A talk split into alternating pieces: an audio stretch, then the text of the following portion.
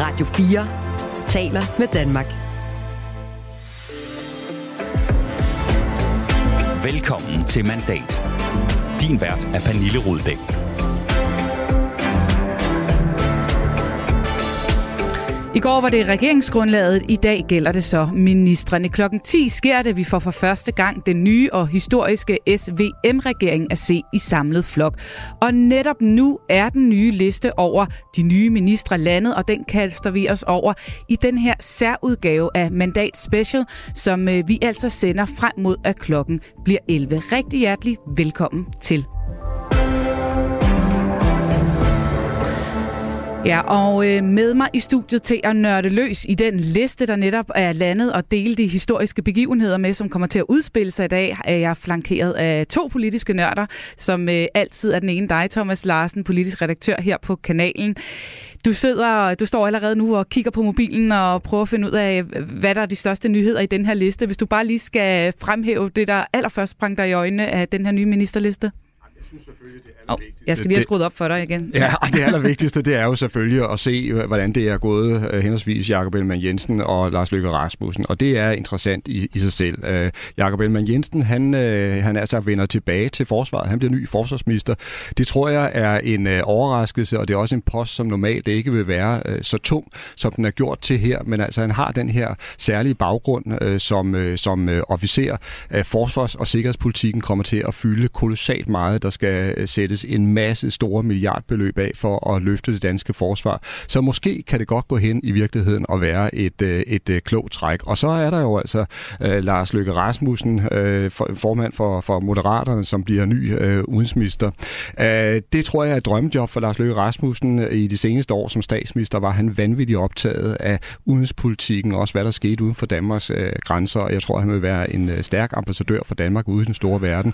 Hvis jeg skal pege på en oplagt svaghed ved det her, så er det jo, at han kommer på afstand af dansk mm. politik, og han kommer øh, på afstand af sin øh, nye, uprøvede folketingsgruppe, så jeg synes også, der ligger et øh, sas i det her. Og så er der jo en stærk øh, akse i toppen af regeringen, som består af Mette Frederiksen selvfølgelig i statsministeriet, og så skal man lægge mærke til, at Nikolaj Vammen, han fortsætter i finansministeriet, altså som rigets øh, kassemester.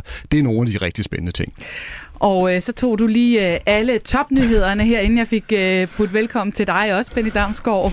Tak for det. Selvstændig kommunikationsrådgiver, tidligere kommunikationschef i øh, det konservative og øh, også fast, fast gæst her i, øh, i mandat. Du har også stået og kigget på den her liste, og vi skal dykke ned i, i det hele, men mm. hvis du skulle fremhæve nogle ting, der lige falder dig i øjnene øh, sådan, som overskrifter her, inden vi øh, går ned i, øh, i detaljerne? Ja, men altså, øh, jeg vil jo give uh, Thomas helt ret i, at det er jo de det er jo interessante valg af de, de to partiformænd øh, ud over statsministeren. Altså det er et interessant og historisk valg, at Jacob Ellemann vælger at blive forsvarsminister, fordi det er, jeg tror det, det er første gang historisk, at en, en koalitionspartners formand har taget den post, men det er også et udtryk for, hvor vigtigt området er øh, og er blevet. Og, og det er jo også blevet opprioriteret i de regeringsgrundlag, som der, som der var i går. Men, men det er også et, et, øh, et område, som, som jo er kendetegnet ved, at det, det er en, øh, et, kan man sige, et, et driftsministerium på den måde, at der er selvfølgelig en masse investeringer, der skal laves i forbindelse med det store forsvarsforlig, der venter her til foråret, men derefter så er der jo en, en drifts, så er det en driftsorganisation øh, langt hen ad vejen, og, og, og det er jo spændende, hvordan og hvorledes han, han vil udnytte det, øh, og selvfølgelig også, og det er jo det, som vi kommer til at se lidt senere i dag, hvem kommer til at sidde i de centrale udvalg i regeringen? Hvem kommer til at sidde i koordinationsudvalg? Hvem kommer til at sidde i økonomiudvalg? Og laver de eventuelt andre udvalg? Altså de der interne udvalg mm. i regeringen er bliver den omdrejningspunktet for arbejdet. Så, men altså, og en sidste ting skulle så være, at jeg, eller hvad nu han hedder, Øh, Lars Løkke har jo sagt, at han vil tage minister ind udefra, og det skal jeg love for, at han har gjort. Ja, hvem, hvem har han hævet ind? Hvem får du øje på? Jamen, for det første er den tidligere politiske ordfører for Liberal Alliance, Christine Agelund, mm. er blevet hævet ind som uh, digitaliseringsminister, uddannelse og digitalisering. Ud, ja, uddannelses- og forskningsminister. Uddannelse og forsknings, undskyld, ja, ja, det er du ret i.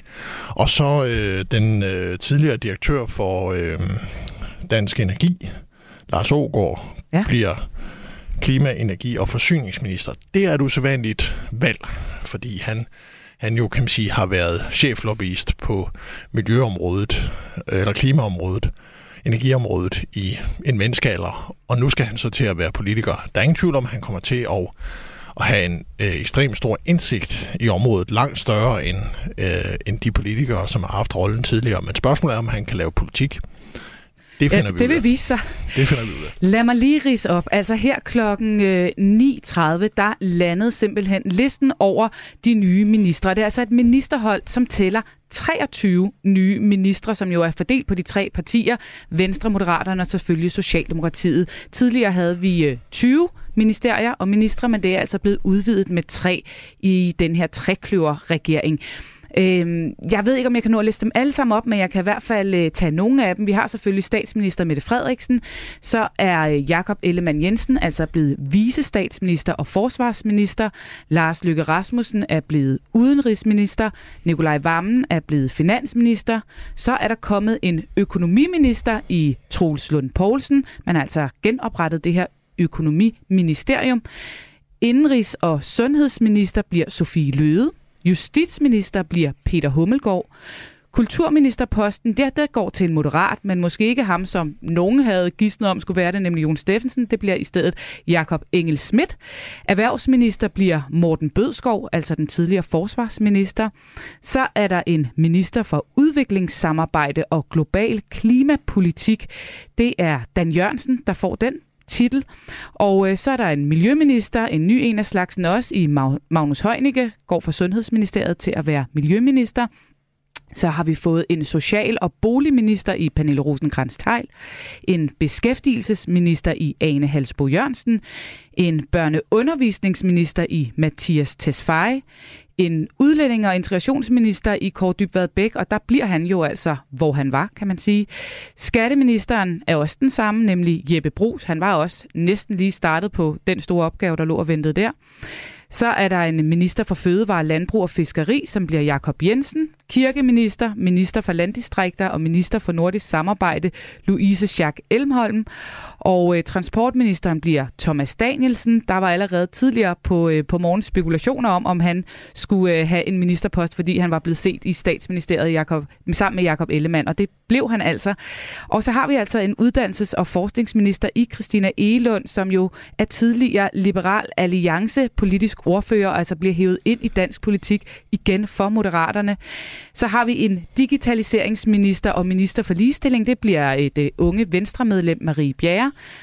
Vi får en ældreminister i Mette Kirkegaard, og så får vi til sidst en klima-, energi- og forsyningsminister i, altså Lars Ågård, som øh, Benny, du siger, er øh, fra Dansk Industri. Nej, Dansk Energi. Dansk Energi. Som det hed tidligere. En, nu er som mange af os måske lige skal lære at kende her. Øh, I hvert fald, hvis jeg, jeg er ikke så bekendt med ham. Det er der sikkert mange, der ikke er, men ham øh, lærer vi snart at kende. Nu har jeg listet øh, de mange navne op her, Thomas. Øh, mm. Fordelingen, hvad, hvad, hvad tænker du? Vi skal, vi skal jo nok lige sidde og tale ned, hvor mange poster gik til hvem og så videre, men øh, når du lige ser listen her, altså mellem de tre partier, giver det mening? Ja, det giver mening. Øh, der er også øh, mange, der skal prøve kræfter med nye områder, og hvor det bliver så spændende at se, om de kommer til at, at bestå eller dumpe som øh, nye øh, ministre. Nu har vi været inde på øh, toppen, øh, som er interessant i, i sig selv, ikke med Jakob Ellemann Jensen som ny forsvarsminister og Lars Løkke Rasmussen som Danmarks nye udenrigsminister. Så synes jeg også, det er værd at bemærke, at øh, Venstre faktisk får en, øh, en ret øh, vigtig akse, kan man sige, i toppen af regeringen, og det er en akse, som jeg vil sige kommer til at bestå af af Troels Lund Poulsen, der sætter sig ind i det nyoprettede økonomiministerium. Og der er jo ingen tvivl om, at den post, den er simpelthen oprettet, fordi Venstre vil have hånd i hanke med den økonomiske politik, og vil have en meget central og stærk politiker, der kan matche Nikolaj Vammen, der bliver siddende i Finansministeriet. Så det her, det er i virkeligheden altså Venstres forsøg på at være med ind og styre den øh, centrale økonomiske politik. Så er der en anden en, man også skal lægge meget mærke til, efter min mening, og det er Sofie Løde, der bliver indrigs- og sundhedsminister fordi det bliver en ekstrem vigtig post. Hun kender området fra tidligere, og det er en stor styrke for hende, fordi der skal ske mange ting i den kommende øh, tid, både med øh, nye akutpakker, der skal øh, løse nogle af de her umiddelbare problemer, man har i Sundhedsministeriet, og så selvfølgelig også de reformer, der skal laves senere. Og øh, lad os komme ud til Amalienborg Slotsplads, hvor øh, det helt sikkert summer lige nu. Øh, lige nu kan vi se billeder fra statsministeriet, hvor Lars Løkke Rasmussen han netop er trådt ud, og Monique han snart sætter sig i en bil og øh, kører mod Amalienborg. Og der står du altså, Lisa Linding. Hvad, hvad sker der derude lige nu?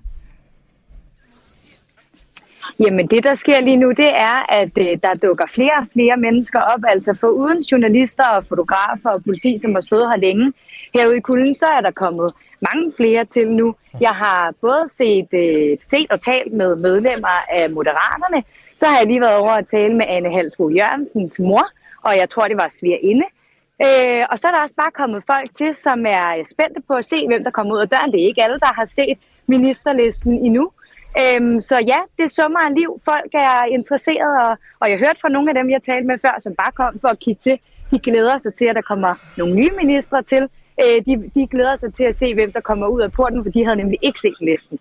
Og hvad ved vi ellers om, hvad der kommer til at ske inden foran Amalienborg i dag? Jamen det, der kommer til at ske, det er jo om øh, ganske kort tid, et kvarter skulle det gerne være, der, øh, der skulle øh, ministerholdet gerne øh, ankomme her til Amalienborg Slotsplads. Øh, der plejer de i hvert fald at komme ud af denne her sorte port og, og sige et par ord og, og blive fotograferet. Øhm, og herefter så øh, ankommer de socialdemokratiske ministre, som altså fratræder, og de vil blive modtaget af både dronning Margrethe og kronprins Frederik, og det kommer til at ske omkring kl. 11.15. Og senere på dagen klokken halv to, øh, der vil der så være en overdragelse i øh, de forskellige ministerier, og herfra der går arbejdet jo så altså for alvor i gang for de nye ministre, og, og der er det jo en hverdag, som nogle af dem kender, men der er altså også en hverdag, som venter, som er mm. helt ny. Lisa, tak for det. Vi uh, iler lige ind til foran statsministeriet, hvor at uh, Jakob Ellemann, han lige nu taler til pressen. Lad os lige høre, hvad han siger. Det danske forsvar uh, med mere end 18 milliarder kroner i uh, det, over en overrække, uh, og det er en, en vigtig opgave, som, uh, som jeg gerne tager på mig. Vi har brug for at passe på Danmark. Og hvad betyder det så, at du skal være visestatsminister? Hvad ligger der i det, hvis noget? Jamen, der ligger det at uh, signalere statsrådets uh, rækkefølgen, og uh, Gud forbyde det, om statsministeren måtte få en tagsten i hovedet, jamen så skal nok sove. Og er du øh, ellers tilfreds med de andre ministerposter, du som, eller I i Venstre har fået, altså blandt andet et, et nyoprettet digitaliseringsministerie osv. Er du tilfreds, når du kigger ned over den ministerliste? Ja, det er. Jeg synes, det er nogle øh, gode poster. Det er nogle vigtige poster. Det er nogle vigtige poster for Venstre, og det er nogle vigtige poster for Danmark. Og så er det de rigtige mennesker, som jeg har besat det med, og det har jeg bestræbt mig på. Er du, er, du, er du tryg ved, at nu skal både Moderaternes formand og Venstres formand formentlig have en del rejseaktivitet i forbindelse med de minister, ministerier, I har valgt? Er du tryg ved at overlade øh, det hele til Mette Frederiksen herhjemme så? Ah, nu øh, kommer vi selvfølgelig til at, øh, at rejse noget. Det gør jeg jo også. Øh, men, øh, men, men en af årsagerne til at vælge en mere hjemlig øh, post, det er jo netop også, at, øh, at der skal være nogen, der, øh, der holder styr på det her. Men har det været en del af, af dine tanker og overvejelser, at der formentlig også er en del rejseaktivitet øh, ved, ved forsvarsministerposten? Jamen det, øh, det er der, det skal der være. Øh, der er brug for at tage ud til vores soldater og øh, anerkende den indsats, de yder en gang imellem, og det synes jeg er vigtigt. Og lige til at Og sådan sagde altså Jakob Ellemann til blandt andet TV2 News, der var på pletten og fangede ham sammen med Ritzau og det er alle mulige andre. Og vi ser også billeder nu af den nye minister, Christina Elund, som altså skal være uddannelses- og forskningsminister. Men lad os lige dvæle lidt ved Jakob Ellemann Jensen, som altså jo både bliver forsvarsminister, men så også lige har fået den her titel af at være visestatsminister Benny Damsgaard. Hvad skal vi ligge i det? Ja, altså øh, udtrykket visestatsminister var jo, en, øh, var jo noget, der blev opfundet øh, under den første VK-regering i starten af øh, årtusindskiftet øh, hvor Ben Benson blev visestatsminister under Anders Fogh Rasmussen. Rent statsforfatningsmæssigt øh, eksisterer begrebet ikke. Øh, det er ikke, altså det er ikke noget, man, man rent forfatningsmæssigt eller grundlovsmæssigt opererer med. Så det er noget politisk, man finder på for at signalere, hvem der er nummer to, i hvert fald rent, øh, rent formelt. Øh, og det er også noget, der i en international sammenhæng har lidt betydning, fordi det er noget, man har i andre lande øh, og opererer med der. Øh, men, men det er først og fremmest et, et politisk signal. Rent øh, reelt ligger der ikke noget i det at være vicestatsminister, siger jeg måske lidt kedeligt. er du enig i, uh, i det, at det er lidt noget kransekageværk, vi har med at gøre her, Thomas? Ja, det er det, men det er selvfølgelig også alligevel symbolsk et vigtigt signal. Det er netop for at understrege, som Ben er inde på, at her er toeren, ikke? Altså her er vicestatsministeren efter uh, Mette Frederiksen, og det tror jeg har været sådan et vigtigt lille signal, som uh, Jakob Ellemann Jensen gerne vil sende, uh, også i den uh, konkurrence, der er med Lars Løkke Rasmussen, som jo helt naturligt fylder meget i, i landskabet, og også kommer til at få en helt central rolle i den, øh, i den nye øh, regering.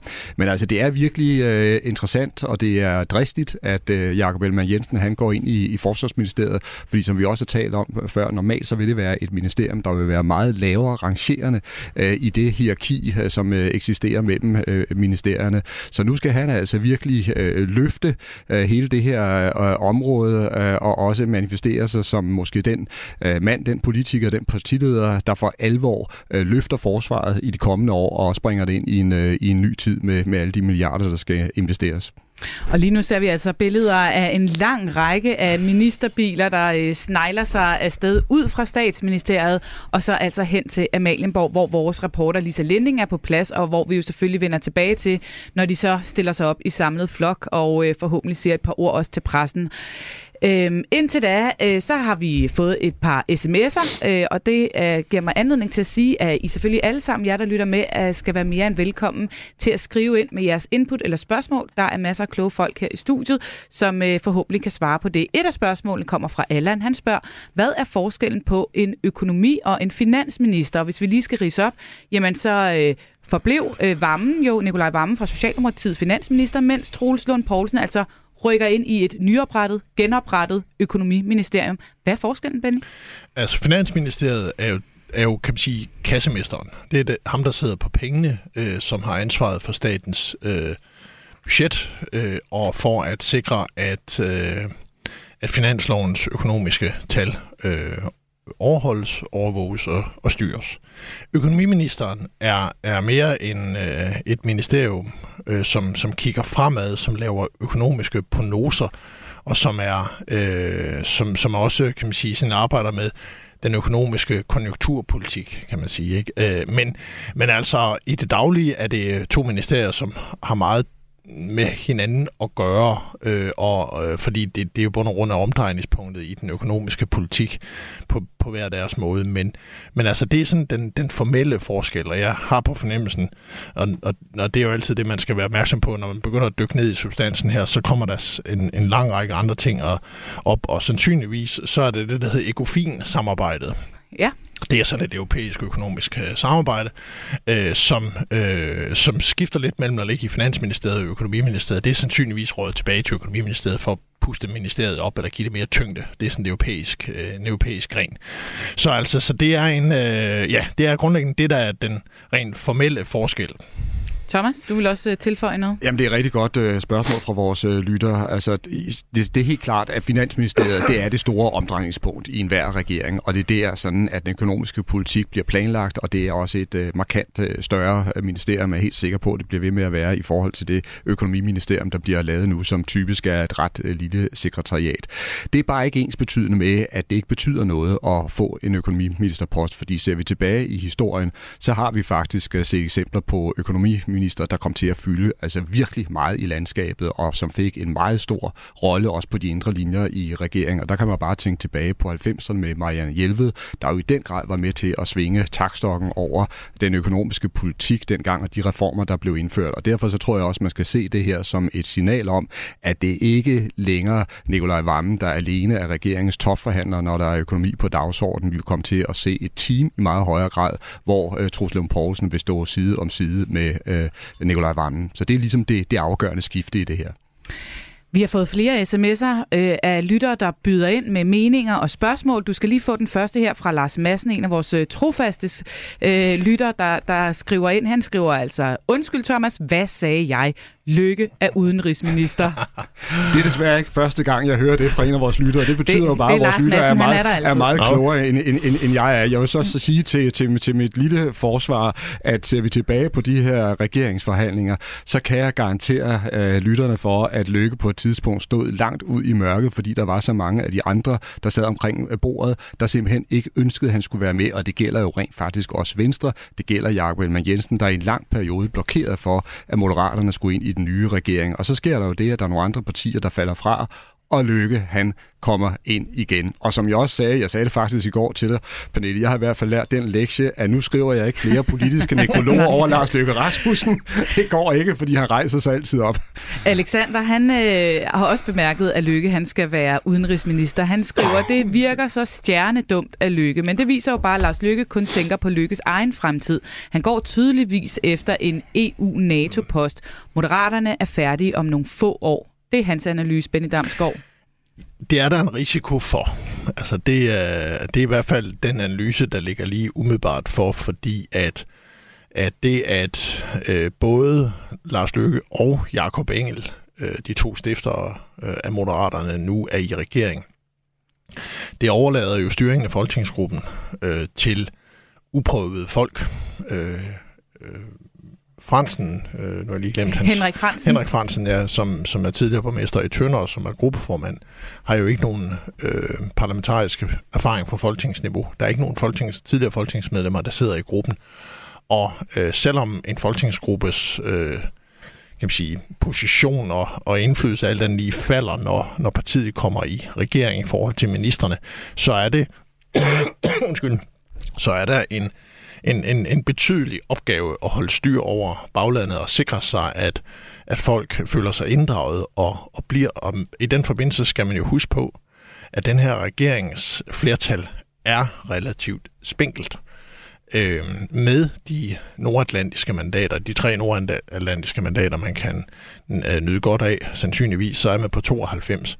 Det er ikke, det er ikke meget, der, der, der skal til, før det hele for, forsvinder. Så ja, vi skal snakke mere om Lars Løkke Rasmussen lige om lidt, men lige nu skal vi ind til øh, Lisa Linding inden foran Amalienborg, som øh, har fanget nogle af dem, der står og holder øje med ministerbilerne, der triller ind, Lisa. Ja, det har jeg i hvert fald, fordi jeg står faktisk med nogle af de forældre, som er ekstra spændte. Jeg står sammen med Henrik og Kirsten, der er forældre til Jakob Engel Schmidt, der jo altså er den nye kulturminister. Og hvis jeg skal starte med, med dig, Kirsten, altså hvad er det her for en dag for, for din søn? Men det er jo en helt speciel dag selvfølgelig. Det, det er klart. Så det, det, det, det er sådan det, man husker resten af sit liv, ikke? Ja. Og vi står jo foran den dør, hvor din søn kommer ud lige om lidt. Altså, hvordan regner du med, at han vil se ud, når det er, at han kommer ud af døren? Glad. Anden er der vel ikke at sige til det. Og hvad siger farmand? Jeg tror, han er rigtig glad og tilfreds efter alt det arbejde, der har været med stiftepartiet og forberede det og valg og forhandlinger. Så jeg tror, han er rigtig, rigtig glad. Og hvordan har du det som far lige nu til øh, din søn kommer lige nu ud lige om lidt og, og simpelthen er, er, er Danmarks kulturminister? Jamen, jeg er glad på hans vegne. Rigtig meget glad. Og hvad tror I, at det betyder for ham? Jeg tror, det betyder rigtig meget, fordi øh, altså, det, det, det, det, det er jo en stor ting for, for alle, så selvfølgelig betyder det meget. Altså, men det bliver jo også et meget andet liv, altså øh, at gå fra øh, og, og, til at være selveste kulturministeren. Altså det bliver jo en meget anden hverdag. Har I nået at tale med ham om det her, efter han har fået det at vide? Nej, det hele er kommet så, så, så hurtigt, ikke? Uh, uh, uh. Så, og han har, han har haft, været, været meget optaget de sidste, sidste lange stykke tid. Det har været, det har været en, en lang slutspurt, ikke? Var han overrasket, da han sagde det til jer? Ja, glad i hvert fald. Ja, han var glad i morges. Det var han. Om det bliver spændende at se, hvornår de kommer. Tak fordi I lige vil være med. Ja, tak for den reportage, Lisa Linding, altså vores reporter inden foran Amalienborg, som vi selvfølgelig vender tilbage til, når der øh, sker mere derinde, og det er der noget, der tyder på, der gør. Vi kan i hvert fald se en øh, sand cortege af sorte biler, der altså øh, snegler sig gennem Københavns snedækkede gader fra statsministeriet, og altså den relativt korte tur hen til øh, Amalienborg. Men de, de kører ikke så hurtigt, kan jeg se på billederne her, så, øh, så det tager lidt tid. En stor dag for et par forældre, men vi var jo faktisk også lige i gang med at tale om Moderaterne og Lars Lykkes valg, og det med, at Jakob Engel Schmidt altså ikke kommer til at rende rundt og holde styr på den her folketingsgruppe. Jeg kan lige læse ja. endnu en sms op, vi har fået fra Erik, som også har bidt mærke i det her. Han skriver ret pudsigt, at Lars Lykke Rasmussen gik til valg på mere eller mindre at redde Danmark fra forfald, og så lige efter vælger at pakke kufferten og rejse udenlands. Må vel betragtes som et løftebrud på højde med Ellemands, mener han Thomas, er du enig i det? Jeg er i hvert fald enig i, at det er et uh, bemærkelsesværdigt uh, valg. Jeg synes, det er en stor satsning, som Lars Løkke Rasmussen han laver her. Uh, det bliver jeg nødt til at sige uh, direkte. Vi tager slet ikke om mandens uh, kvalifikationer og kompetencer til at være Danmarks nye udenrigsminister, fordi de er i den grad altså perfekte, uh, og han vil blive en, uh, en god og stærk uh, ambassadør uden store verden for Danmark. Det er jeg slet ikke i tvivl om. Men der er flere, uh, synes jeg, uh, ulemper her, uh, som han selvfølgelig har taget i betragtning, men som jeg i hvert fald synes er, er store. For det første så overlader han jo altså den her helt nye, grønne, uerfarne folketingsgruppe mere eller mindre til sig selv, også fordi Jakob Engel Schmidt bliver en del af det nye ministerhold. Så det med at styre den her nye øh, gruppe, det bliver simpelthen altafgørende, at de finder nogle metoder til, til det, fordi ellers så kan de, jeg vil ikke sige gå for lud og koldt vand, det vil være stramten, men de kan ret hurtigt blive en meget presset folketingsgruppe, også en gruppe, der kommer til at begå fejl i den kommende øh, tid. Det er det ene. Og ser vi så på Lars Løkke Rasmussens egen position, ja, så bliver han jo altså Altså notorisk fraværende øh, fra, fra den, den hjemlige arena, fordi der ligger en enorm rejseaktivitet øh, i udenrigsministerposten. Det er et meget hårdt job øh, på den øh, måde. Og så er der også en anden ting, jeg er spændt på, fordi han drømmer om at komme ud i, i, i verden selvfølgelig og, og repræsentere Danmark, men man skal bare være klar over, at de hen over en lang årrække, så er det jo i virkeligheden statsministeren, der i praksis fører en meget stor del af Danmarks udenrigspolitik, øh, og som er den, det helt centrale omdrejningspunkt også på alle de EU-topmøder og det hele taget topmøder, der finder sted. Ja, altså man kan sige, øh, under en af de ting, der kendetegnede Anders Fogh Rasmussens statsministertid, det var netop det der med, at, at øh, meget af udenrigspolitikken blev hævet, til, hævet over i prins Jørgensgaard, altså over til statsministeriet. Og det, øh, det er noget, der stadigvæk gælder øh, med den nuværende. Om der sker en, en lidt en tilbagerulning der, det tror jeg ikke er usandsynligt, fordi en af de ting, som der blandt andet står i regeringsgrundlaget, er jo, at der skal laves en ny udenrigspolitisk strategi, og, og dermed i bund og grund en, en en, øh, en opprioritering også af Udenrigsministeriets ressourcer på en lang række områder, så, så, han, så Lykke kommer alt andet lige til at sidde på et stærkere ministerium, end, end, øh, end Jeppe Kofod gjorde. Og øh, vi hopper altså lige ind til Lisa Linding igen, som er klar med flere reaktioner. Det er altså alt imens vi ser mange glade minister trille ind på Amalienborg lige nu og vinke til pressen. Øh, øh Lisa Linding, hvem har du fanget? Jeg har simpelthen fanget Ejno, som er mor til Ane Halsbo Jørgensen, der jo altså går fra at være kulturminister til nu at skulle være beskæftigelse, beskæftigelsesminister. Ejno, uh, har du talt med din datter her, efter hun har fået det at vide? Nej, det har jeg desværre ikke, men uh, det får jeg lov til lige om lidt, så det glæder jeg mig til. Og vi står jo og venter på, jeg kan jo ikke se, vi, det er svært at se noget ja. her, men, øh, men det, jeg ved ikke, om hun er ankommet endnu, men, men hvordan tror du, hun har det lige nu, øh, når hun sidder inde i bilen? Meget spændt, men stolt. Det er jeg sikker på. Og hvad tror du, det bliver for en opgave for hende at gå fra at være kulturminister til at være beskæftigelsesminister? Hun har haft travlt som øh, kultur- og kirkeminister, men det bliver nok ikke mindre travlt i det nye ministerium. Og hvordan har du det som mor lige nu? Stolt og kriller i maven. og glæder mig til at overvære det. Jeg var ikke med første gang, hun blev minister. Der var jeg i udlandet, så øh, to fly i morges fra Aalborg. Glæder mig til dagen. Så det er en kæmpe stor dag i dag, og der er jo også mødt rigtig mange op. Altså, øh, tror du, din datter er nervøs? Hun har nok også lidt sommerfugl i maven, det kunne jeg forestille mig. Hvad betyder det her for hende, tror du? Store udfordringer. Det, det bliver en stor opgave, så... Ja. Men en opgave, som du tror, hun kan løfte? Det tror jeg, helt sikkert. Tak fordi du vil være med. Nu må vi se, om, øh, om hun dukker op her lige om Lisa, lidt. Jeg, øh, må jeg ikke lige spørge dig om noget, Lisa? Vi, vi, vi, vi kan bare kigge lidt på fjernsynet og se en masse billeder af, af biler, der triller ind. Kan du ikke lige beskrive, hvad der foregår inde på Amalienborg lige nu? Eller foran Amalienborg? Hvis jo, du kan se og, noget. jo, det, det, jamen det er det. Jeg, jeg er ikke verdens højeste person, men øh, det jeg kan se, det er et væld af mennesker, der er øh, øh, medlemmer fra forskellige partier. Jeg kan se nogen fra Moderaterne, jeg kan se nogen fra Venstre. Og så er der jo dukket øh, helt almindelige mennesker op, som jo altså synes, at det her det er enormt interessant, og det er det jo også, øh, fordi det er jo dem, der kommer til at, at regere landet. Så er der jo altså øh, familiemedlemmer øh, til de forskellige ministre. Men lige nu, der, øh, der kan jeg faktisk ikke se, altså jeg, der er kørt en masse biler ind, men, øh, men, men det er virkelig svært at se herfra, hvor jeg står, øh, hvem der er inde i bilerne. Men øh, der er mødt mange op, og der er en rigtig spændt og, og, og god stemning herinde på Amalienborg Slottsplads. Tak for det, Lisa Linding, og øh, vi vender altså meget mere tilbage til Lisa Linding. De ruller simpelthen ind på stribe lige nu. Vi øh, hørte lige fra Ane Halsbos øh, stolte mor, som øh, Ane Halsbo, der jo altså har været øh, kulturminister og nu skal være beskæftigelsesminister. Hvis vi lige skal prøve at sætte lidt tal på fordelingen af ministre, jamen så er det jo altså den her nye regering, som består af 23 ministre. 8 af dem er kvinder. Og øh, hvis vi øh, så, øh, det skal der sikkert nok komme lidt kritik af, kunne jeg forestille mig, øh, at der ikke er flere. Det, øh, det må tiden vise. Men hvis vi skal kigge lidt på fordelingen øh, blandt øh, partierne, jamen så er det jo sådan, at Socialdemokratiet får 11 ministerposter, Venstre får 7, og Moderaterne får 5 i den her nye SVM-regering. Thomas Larsen, vi hørte lige fra Ane Halsbos mor. Hvis du kigger på det socialdemokratiske ministerhold her, hvad bider du så mærke i?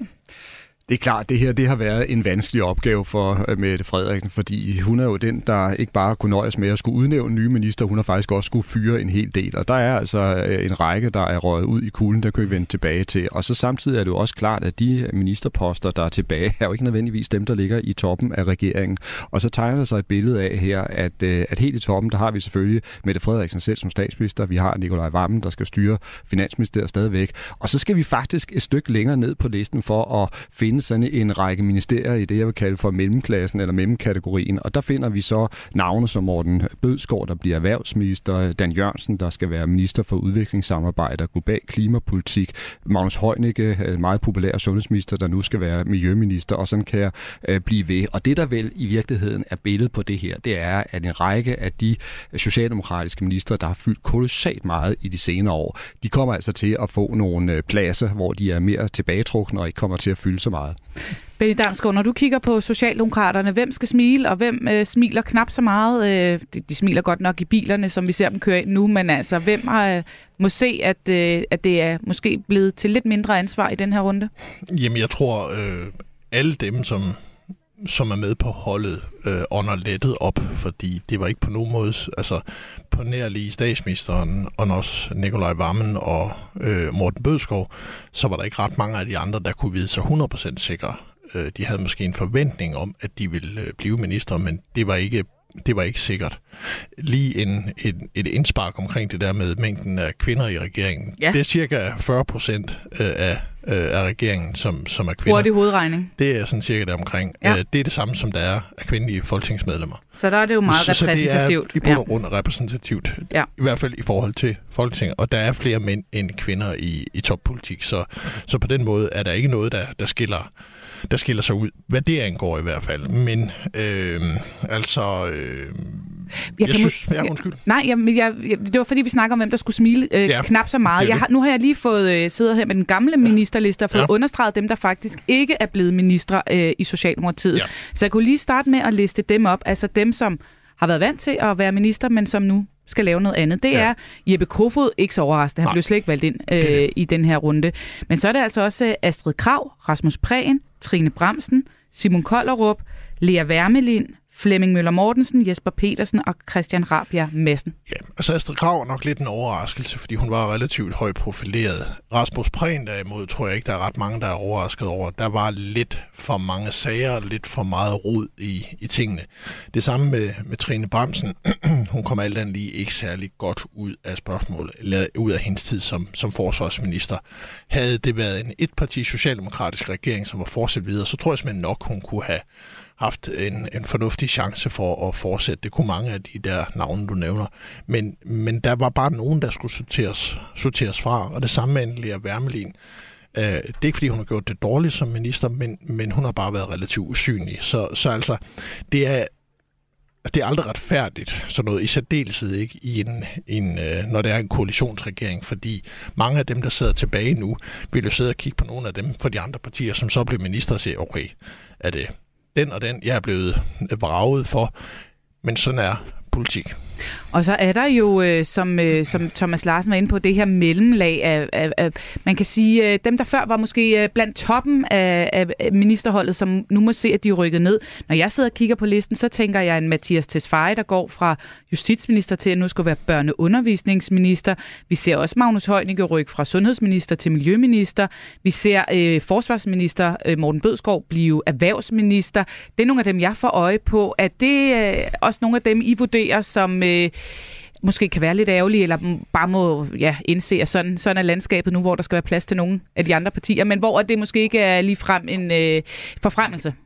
Ja, altså der skal man være opmærksom på, at det her det er øh, erfarne, øh, drevne folk. De kender spillet, de kender nødvendigheden i, i det her, så derfor så tager de det jo heller ikke på nogen måde øh, personligt, men ved, at nu skal de ind og løse de opgaver, de har fået af, af deres øh, formand. Men det er klart, som vi er inde på her, Pernille, det er nogle øh, folk, der har været vant til at stå altså mere eller mindre i forreste række og har spillet nogle virkelig centrale roller i, i den tidligere regering, og som nu kommer til at øh, få en lidt mere øh, tilbagetrukken plads og slet ikke komme til at fylde så meget meget i, i landskabet. Og for altså en række af dem, der er der jo netop taler om sådan et, et skridt ned af, af stigen, kan man sige, og måske også øh, nu et indtog på nogle områder, som de for sit liv ud ikke brænder helt lige så meget for, som det de øh, gjorde tidligere. Altså Dan Jørgensen og klimaet for eksempel, det var jo en, en hjertesag. Øh, Morten Bødskov var en, øh, mener jeg, virkelig stærk forsvarsminister, fik et kæmpe gennembrud på den øh, post. Øh, Magnus Heunicke, han øh, lå i toppen af alle popularitetsmålingerne, for fordi der var mange danskere, der synes han var altså, en fremragende sundhedsminister. Og sådan kan man blive ved. Pludselig er de altså revet væk derfra de forreste rækker. Hvis man skal se på en enkelt sådan interessant forfremmelse måske i det socialdemokratiske hierarki, så er det måske Peter Hummelgaard, som bliver ny justitsminister. Ja, men det er jeg ikke uenig i. Altså, øh, Hummelgaard er en, øh, en opadgående stjerne i Socialdemokratiet og har været det længe. Øh, og, øh, og det er en af de få forfremmelser, der har været muligt at, at lave i, i det her. Han går fra at være beskæftigelsesminister til nu at være justitsminister, som alt andet lige er en, en tungere post. Øh, der er heller ingen tvivl om, at Morten Bødskov er skuffet over, at han ikke er forsvarsminister længere. Det var en post, han virkelig var glad for han har alle dage været meget interesseret i forsvars- og mm. udenrigspolitik, lige siden han var DSU'er for mange år siden. Så nu, så nu følte han, eller han følte dengang, at han mere eller mindre var kommet hjem, og han nød det hver evig eneste dag. Men øh, ja, sådan er det. Øh, sådan er det, men vi har jo faktisk... Kabalen skulle gå op. Men vi har jo set ham også sidde med her ved regeringsforhandlinger ja. som den absolute top. Han virker som en af de allermest betroede øh, blandt øh, Mette Frederiksens øh, ministre. Og, det er, og der, her kommer vi så ind på noget andet spændende, som øh, Benny også lagde, lagde, lagde ud med, og det er nemlig, altså hvem kommer så til at sidde i de ledende organer, altså i, i den her regering, altså koordinationsudvalg, økonomiudvalg, øh, og der kunne man sagtens forestille sig, at øh, nogle af de øh, socialdemokrater, vi taler om her, og ikke mindst en Morten Bødskov, måske kommer til at sidde meget centralt der, og det vil sige, det kan godt være, at deres nye ministerpost ikke fylder øh, så meget, men til gengæld så kommer de til at sidde omkring de her afgørende mødebord internt i regeringen, hvor man lægger strategien og lægger politikken? Han vil som minimum komme til at sidde i økonomiudvalget. Om han øh, kommer helt op i koordinationsudvalget, det, øh, det, bliver, det bliver spændende at se. Men det er jo også sådan, at hvis en, en, øh, hvis en formand for en af koalitionspartierne insisterer og kræver at få en bestemt post, så er det bare, øh, altså, så er det mildest talt op ad bakke at sige nej til det fra statsministerens side i de forhandlinger, som nu skal, eller som har skulle på en eller anden måde hænge sammen. Og, og, og der er ingen tvivl om, at Jacob Ellemann har insisteret på det her presse på for at blive forsvarsminister, og så skulle tingene hænge sammen til sidst, og så var der nogen, der måtte give sig også. Altså, sådan er toppolitik. Demokratiske minister?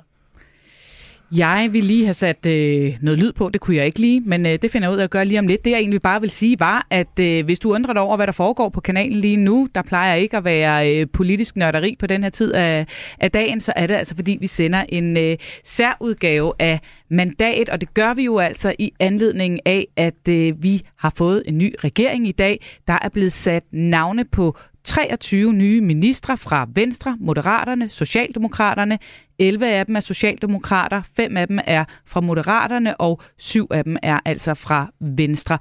Jeg kunne godt øh, tænke mig, at vi lige kiggede på de nye moderate minister, fordi der har været øh, mange gæt på, øh, hvem det kunne være, som Lykke han kunne finde på at hente ind udefra. Det er en stor og uprøvet folketingsgruppe. Og øh, jeg har lige måttet google mig øh, til en af dem, fordi der står også et øh, nyt øh, navn på den her liste, en ældre minister, der hedder Mette Kirkegaard. Det var ikke et navn, der lige ringede øh, nogle klokker hos mig, men øh, hun er altså øh, rent faktisk en af dem, der er valgt ind i den moderate folketingsgruppe i Sydjyllands kreds, og øh, træder jo altså ind som ganske ukendt ansigt øh, på, på den her ministerscene. Og øh, det er jo kun hende, ud over Lars Løkke Rasmussen og øh, Jakob Engel Schmidt fra folketingsgruppen, som øh, bliver en del af ministerholdet. Så har han hentet Christina Elund ind, tidligere øh, politisk ordfører i øh, Liberal Alliance. Hun skal være uddannelses- og forskningsminister. Og så får vi altså endelig øh, Lars Ågaard, klima, energi og øh, forsyningsminister, som øh, Ben Damsgaard, nu skulle ja. hjælpe mig igen, var branchedirektør i Dansk Energi. Ja, øh, han var direktør for øh, lobbyorganisationen Dansk Energi, som så senere er blevet blevet øh, fusioneret med en anden organisation, og hvor Christian Jensen, i og for sig den tidligere venstrenæstformand, nu er, er direktør. Så, øh, så sådan er verden så, så spøjst øh, skruet sammen. Men jeg synes, der er, en, en, altså, der, der er noget at bide mærke i her. For det første, at Moderaterne får fem ministerposter. Det er relativt meget. Også selvom mange af dem er, eller flere af dem er, er relativt lavt i, i ministerhierarkiet. Og så er der jo også det der med, at du har en Dan Jørgensen, som er Øh, minister for global klimapolitik. Og så har du en Lars Ågaard, som er klimaminister. Der bliver, en, øh, der bliver nok en løbende diskussion om, hvem der har ansvaret for, for hvilke dele af det, af det ressortområde. Man kan sige, at måske Lars ja. Ågaard har ansvar for, at der er varme i varme i stikket har, eller i radiatoren herhjemme, øh, og, og, og klimaet hænger relativt sammen herhjemme, og hvorimod at Dan skal ud øh, i, øh, i de varme lande og redde klimaet på verdensplan. Ikke? Men det er, det, det er sådan lidt en, det virker som en, en alt lige lidt, øh, lidt øh, spøjs øh, konstruktion. Øh, Christina Elund, uddannelser og forskningsminister, hun kommer fra en stilling i Dansk Industri, hvor hun også arbejdede som, som lobbyist, og, og det, er jo, det er jo fair nok. Øh, og øh, øh, det var, altså det havde lidt rygtet sig, at hun kunne være et navn, der var en, en mulighed i den mm. her sammenhæng. Hun har haft øh, tilknytning til partiet, og der har også været diskussion om, hun eventuelt skulle, skulle stille op. Så det er måske knap så, så, så overraskende. Øh, Øh, uddannelses- og forskningsminister, det er også et, altså det er traditionelt ikke et, et dårligt område at, at være som opstartsminister, hvis man formår at komme ind i en dialog med de meget, meget tunge interessenter på uddannelsesområdet, og især med universiteterne, fordi det her det er jo universitetsområdet og forskningsområdet, som hun har ansvaret for. Noget hendes tidligere arbejdsgiver nok også vil have en, en betydelig interesse i. Fordi man skal jo være opmærksom på, og det skal så være min afsluttende lille kommentar, at når du bliver minister, så, så, så, stopper, altså, så stopper du i, i den beskæftigelse, du har. Og du er nødt til at frasætte alle bestyrelsesposter og, og al tilknytning til foreningsliv og alle ting. Du må ikke engang sidde i din ejerforeningsbestyrelse. Ingen interesser må du have overhovedet. Så det er ren, øh, det er ren øh, start forfra.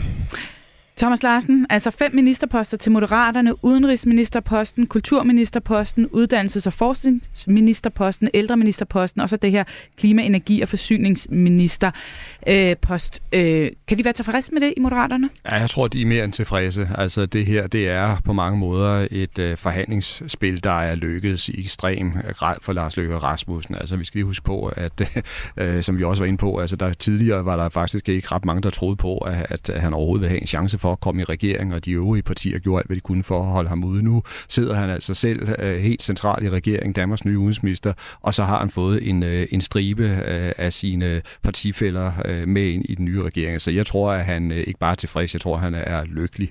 Og øh, flere af de her poster er der jo også noget reelt øh, indhold i, og det er også øh, nogle øh, poster, som øh, kan bruges til at profilere både øh, ministerne, men altså i høj grad også moderaterne som parti, øh, og jeg kommer især til at følge Jacob Engel Helene Schmidt, som, øh, som er et politisk talent efter min mening, og som altså får chancen for for alvor at, at manifestere sig i, i offentligheden øh, her.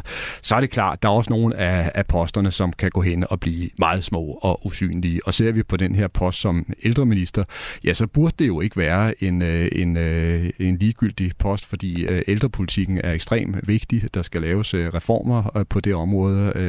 Ældre skal have i højere grad mere frit valg. Det er det, der er lagt op til her nye regering. Men man må bare sige, at ser man på den her øh, ældre ministerpost igennem de forløbende år, så er det altså en, øh, en post, som på en eller anden måde ikke har spillet nogen øh, sønderlig stor rolle. Astrid Krav, der sad på den her post, fik jo også massiv kritik for, at hun ikke var mere synlig, at hun ikke kunne tage flere initiativer, og reelt så sad hun vel også bare i spidsen for sådan et mindre sekretariat, Benny. Altså, det, øh, det kan du godt have en, en, øh, en pointe i. Og øh, nu øh, hopper vi ind foran øh, Amalienborg igen, øh, fordi det, der jo er sket her den seneste times tid, jamen det er, at alle de her 23 nye ministre, de har været i statsministeriet, så er de hoppet i ministerbilerne, og så er de altså kørt gennem de her smukke snedækkede gader i København ind til Amalienborg, ind gennem porten, og der er porten så lukket. Nu er de op ved dronningen, og øh, ja, hvad hedder det egentlig, Thomas? Bliver de taget i ed som nye ministre? Er det det, det hedder? Det er jo reelt en øh, form for udnævnelse, ja. der kommer til at, at ske der, og der er dronningen jo lige statsoverhovedet, og det, det skal man altså lægge mærke til. Det, det er øh, reelt. Og øh, får, for, et pænt, får et pænt brev, skal Du får et pænt brev, okay, ja. og det kan de så gemme til evig tid. Sådan. Foran Amalienborg, der står øh, et hav af pressefolk og glade forældre, har vi hørt fra tidligere, og også alle mulige andre danskere, der bare er mødt op for at følge med i de her ganske historiske begivenheder. Og øh, iblandt den her store gruppe af mennesker, der er også vores reporter Lisa Linding. Det er jeg nemlig, og som du også siger, så har vi jo talt med familiemedlemmer til ministerne, men der er altså også mødt mange op, som bare er kommet for at, at se med, og jeg har fanget en af dem. Jens Søgaard Hansen, du er kommet for at, at se det, der skal ske nu her. Hvorfor det egentlig? Jeg synes, det er fantastisk, at øh, vi får en midterregering, fordi vi er jo kun vant til at opleve tingene øh, rødt og blåt. Så det synes, er historisk, og jeg synes, det er godt for danskerne, at, øh, at, de, at vi kan samle os på den måde, og vi måske undgår yderfløjene, det må jeg nok sige. Men har jo ret koldt lige nu her på Amalienborg Slotsplads. Hvorfor ser du det ikke bare hjemme fra sofaen? Jamen, jeg skal have luftet mit skitøj, så det synes jeg altid har fundet luft. Og, det, og så også bakke op om det her projekt her. Så det håber jeg, at, øh, at der er flere end mig, der gør. Og jeg ved, at du har skimmet ministerlisten, og vi kommer også til at se den træde ud af døren her lige om lidt. Men, men hvad synes du om, om, om de ministre, der er, øh, er, er trådt til i den her omgang? Jamen, der, jeg synes ikke umiddelbart, i hvert fald øh, partilederne har jeg set, og der synes jeg ikke, der er specielt noget overraskende. Måske lige, at øh, øh, Ellemann får forsvarsafdelingen, øh, øh men ellers så, så synes jeg faktisk, at jeg, jeg forventede, at, øh, at øh, Moderaterne øh, Lykke fik øh, udenrigsministeriet, så, så det overrasker ikke på den måde. Og sådan helt overordnet, så var du også lidt inde på det, men regeringen, altså, øh, du er glad for den regering, der er kommet. Hvorfor? Ja, fordi øh, vi har så store problemer øh, i Danmark og, og internationalt, så jeg, jeg, det er det med at overskrige efter hinanden. Øh, vi er jo på mange punkter øh, øh, enige om, hvordan tingene skal løses. Så, så det synes jeg er godt. Og de fleste danskere stemmer trods alt øh, midterpartierne. Så jeg synes, det er forløsende, at, vi, øh, at de kan finde ud af at samarbejde. Det har jeg faktisk ikke troet. Har du egentlig prøvet at stå herinde før, hvor man ventede på, at ministerne kom ud? Nej, aldrig. Det har jeg ikke. Hvad tror du, det bliver for en oplevelse? Jamen, det bliver altså spændende og, og historisk, ja. Så det, det, ja, det, det synes jeg. Tak fordi du løber med. Tak for den reportage, Lise Lending. Vi vender tilbage til Amalienborg Slotsplads, ikke mindst når det hele, hele holdet af nye ministre træder ud af porten. Vi ved ikke, hvor lang tid øh, det tager, Thomas øh, Larsen. Kan du huske, øh, hvor lang tid plejer sådan noget at vare? Hvor lang tid skal man sidde og chit-chat med dronningen deroppe? Jamen, det kan der være forskel på, og øh, der er også lidt forskel på, om øh, altså, hvordan øh, dronningen øh, gør det. Øh, måske så sender hun den øh, ud, i, ud i arbejde med et par små øh, velvalgte ord, og så kan det også være, at Mette Frederiksen lige benytter lejligheden til simpelthen også at komme med en lille pep-talk til sit helt nye øh, ministerhold, og noget af det, øh, som de jo garanteret vil komme ind på, det er jo det, der på mange måder er hele af regeringens raison d'etre, altså grunden til, at den er blevet skabt, nemlig at Danmark altså står midt i en urolig tid, i en urolig verden, hvor der er store økonomiske udfordringer, øh, hvor der er sikkerhedspolitiske spændinger, der er krig i Europa, og det tror jeg, Mette Frederiksen vil bruge til at sige, og derfor så skal vi lykkes med det her projekt. Bare for at tage sådan en historisk parallel, da, øh, da Slytter han øh, bød velkommen til de nye minister i Firkløver-regeringen der i starten af, øh, af 80'erne, der gav han dem øh, for det første en øh, kopi af ministeransvarlighedsloven, ja. for at øh, sikre sig, at de havde læst op på, hvad deres øh, rettigheder og forpligtelser var.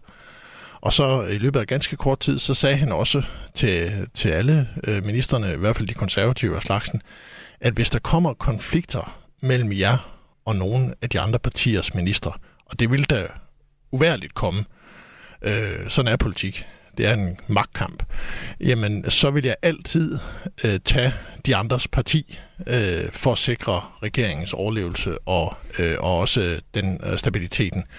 Og altså det, det er interessant, og det finder vi jo nok ud af over de kommende dage, hvad der er blevet sagt af den slags fra statsministerens side og fra de andre partiformænds side, fordi det er en virkelig svær øh, øvelse, de skal i gang med, hvor de skal få de her øh, øh, partier og minister, som har brugt årtier næsten på at bekæmpe hinanden til nu og samarbejde lojalt og tillidsfuldt og ikke begynde at øh, lægge historier af en uenighed. Derfor bliver det også interessant at se, hvorfor nogle rådgivere, som bliver udpeget nu. Der sidder jo også et, øh, et, et, øh, en af de, de udvalg, som det også bliver nedsat af et ansættelsesudvalg. Der skal mm. alle rådgivere, altså særlige rådgivere jo, øh, godkendes. Øh, og det bliver også spændende at se, om der er nogen, der ikke klarer kottet, fordi de eventuelt er lidt for aggressive.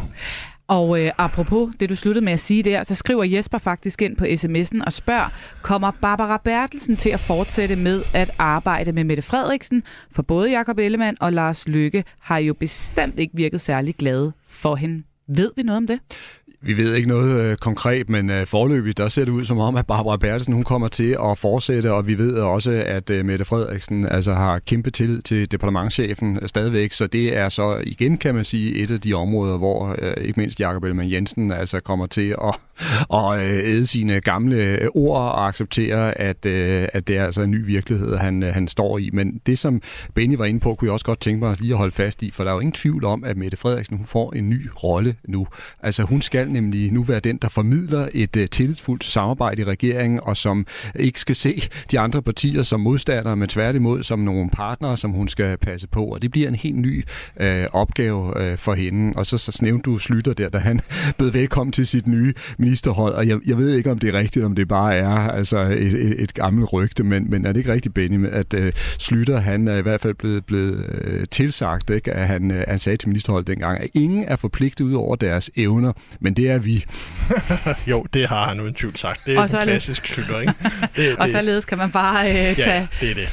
være opmuntret at tage fat på sine nye øh, arbejdsopgaver. Men det skal så også bare siges, at øh, der i, tilbage i 80'erne, og det har jeg også øh, selv haft fornøjelsen af at tale med Slytter om nogle gange, øh, efterfølgende, at det er en, øh, altså det var en helt anden tid, altså også at være minister dengang, hvor du var, havde langt mindre støtte, end du har i dag. Du har ikke de der store kommunikationssekretariater i dag, det havde du ikke. Du var nødt til sådan at håndtere alle dine pressehenvendelser mere eller mindre selv, og særlige rådgiver var jo heller ikke opfundet på det tidspunkt. Så, så der er sådan kommet et helt lag af rådgivere ind under, som, som jo øh, gør livet lettere for politikerne, men det som også kan komplicere det politiske spil, fordi en ting er, at du har dine loyale ministre til at være lojale, men du skal også have deres medarbejdere til at, og rådgivere til at være lojale og synes om projektet og lojalt gå ind i det og støtte op bag det. Du lytter til Radio 4. Og vi er altså i fuld gang med at sende en mandat special i anledning af, at vi i disse timer får den nye SVM-regering at se. Lige nu så er de 23 nyudnævnte ministre inde hos dronningen og øh, blive officielt udnævnt, når de er blevet det, ja, så forventer vi altså, at de kommer ud foran Amalienborg og møder pressen og alle de fremmødte, ja, stolte forældre og også bare almindelige danskere, som står klar for at se det nye, ganske historiske hold af af ministre, og altså en ny regering bestående af Socialdemokratiet, Moderaterne og Venstre. Der er kommet 23 nye ministre, 11 er fra Socialdemokratiet, 7 er fra Venstre og øh, 5 er fra Moderaterne. Og jeg kan jo lige øh, løbe listen hurtigt igennem igen for de lytter, der netop er stået på. Vi har altså selvfølgelig Mette Frederiksen som statsminister. Vi har en vicestatsminister og forsvarsminister i Jakob Ellemann Jensen. Udenrigsminister blev Lars Løkke Rasmussen. Finansminister blev Nikolaj Vammen. Økonomiminister blev Troels Lund Poulsen. Indenrigs- og sundhedsminister Sofie Løde. Kulturminister blev Jakob Engel Schmidt. Erhvervsminister Morten Bødskov. Minister for udviklingssamarbejde og global klimapolitik, ja det blev Dan Jørgensen. Miljøministeren blev Magnus Heunicke og aflyser altså Lea Wermelin. Social- og boligminister, ja det er også et, en ny titel, så vidt jeg lige kan regne ud. Boligminister øh, husker jeg ikke, vi har haft sammen med en socialminister i den foregående regering, men det bliver altså Pernille rosenkrantz tegn. Så får vi en øh, ny beskæftigelsesminister i den forgangne kulturminister, nemlig Ane Halsbo Jørgensen. Så har vi en øh, børneundervisningsminister, Mathias Tesfaye, som altså erstatter sin gamle kollega Pernille rosenkrantz på den post. Og øh, så øh, får Kåre Dybvad som en af de få lov til at beholde sit ministerie, som øh, jo er Udlændinge- og Integrationsministeriet. Det gør Jeppe Brugs også. Han bliver som skatteminister. Så får vi en øh, ny minister for øh, fødevare, landbrug og fiskeri. Det bliver måske meget passende en venstremand, nemlig Jakob Jensen. Vi får også en ny venstrekvinde i Kirkeministeriet og minister for landdistrikter og nordisk samarbejde. Det bliver Louise Schack Elholm. Transportminister bliver Venstres Thomas Danielsen. Og så rykker Christina Elund, tidligere liberal alliancemedlem, øh, ind for Moderaterne i Uddannelses- og Forskningsministeriet. Vi får en digitaliseringsminister og minister for ligestilling i øh, Venstres Marie Bjerre. Og øh, så får vi altså en ældreminister i Mette Kirkegaard, som øh, for mange nok vil være ukendt, men altså er nyvalgt folketingsmedlem for Moderaterne. Og sidst men ikke mindst, altså klima-, energi- og forsyningsminister Lars Ågård, som øh, kommer ind fra Dansk Energi. En lang liste af 23 ministre, som altså lige nu sidder hos øh, dronningen, og øh, som forhåbentlig snart kommer ud og møder pressen, og så bliver vi spændt på at, at høre, hvad de har at sige. Vi har været lidt omkring øh, Moderaterne, Socialdemokraterne. Måske skulle vi lige kigge lidt på Venstres... Øh, øh, hvad kan man sige, hvad de har fået ud af den her liste. Når jeg kigger ned over her, så har vi jo selvfølgelig Jakob Ellemann Jensen, som er forsvarsminister. Så har vi Troels Lund Poulsen som økonomiminister, og øh, så Sofie Løde som indrigs- og sundhedsminister, hvis vi sådan skal tage toppen af, af, af venstrefolkene, Ben Damsgaard. Mm-hmm. Kan de være tilfredse? Ja, det, det kan de. Det er, det er de øh, centrale ministre, som, som de kunne have som, som de kunne øh, realistisk set gå efter. I en optimal verden, tror jeg gerne, Troels Lund eller Jakob Ellemann måske, øh, eller kunne godt tænke sig at gå efter finansministerposten, men der var ikke et tegn i sol og måneder på, sådan som mandaterne havde fordelt sig, at øh, Socialdemokraterne ville afgive den post. Man skal jo huske på, at Socialdemokraterne er større end både øh, Venstre og Moderaterne til sammen. Så det har også lidt indflydelse på, hvad man kan gøre sig forhåbninger om at få. Men, men mandaternes øh, stilling taget betragtning, så tror jeg, de var, eller de er godt tilfreds med de her områder. Det bliver også nogle, der bliver centrale, især sundhedsområdet, bliver centrale i den øh, periode, vi går, vi går ind i. Så øh, de får nok at se til. Hvis vi kigger lidt længere, længere ned af, af listen for øh, venstrefolkene her, jamen så øh, kan vi se, at der er en øh, minister for Fødevare, Landbrug og Fiskeri, der hedder Jakob Jensen. Vi har Louise Schack Elholm, som skal være kirkeminister, minister for landdistrikter og nordisk samarbejde, transportminister Thomas Danielsen, digitaliseringsminister, minister for ligestilling Marie Bjerre. Øh, Thomas Larsen, er det vigtige øh, venstre-ministerier, eller øh, hvordan tolker du, at det lige præcis er, er de her ministerier, som øh, venstrefolkene har sat sig på? Der er i hvert fald to af dem, som jeg tror får en, øh, en betydning, og den allervigtigste, det er selvfølgelig altså posten som minister for fødevare, landbrug og fiskeri. Og der tror jeg, det har været virkelig vigtigt for, for Venstre, at øh, de får altså en af deres øh, politikere ind på den post. Og det er jo også fordi, at noget af det, der venter for dansk landbrug, det er nogle nervepirrende forhandlinger, hvor politikerne på Christiansborg med regeringen i spidsen skal finde ud af, hvad er det for en CO2-afgift, som landbruget i fremtiden skal betale. Og det er simpelthen noget, der har enorm betydning økonomisk og jobmæssigt for hele landbrugssektoren. Og der tror jeg, at øh, Venstre virkelig gerne vil have en, der skal sidde og være med i, øh, i det spil. Og på den måde kan man måske også se, at øh, Louise Schack Elholm, altså hun har fået landdistrikterne under sig, og det kan måske også være noget, som partiet kan bruge i hele den her diskussion om forholdet mellem land og by osv. Så, videre. Øhm, så det er dem, jeg vil, jeg vil fremhæve her. Men helt generelt, så tror jeg, ligesom Benny, at Venstre er godt tilfredse.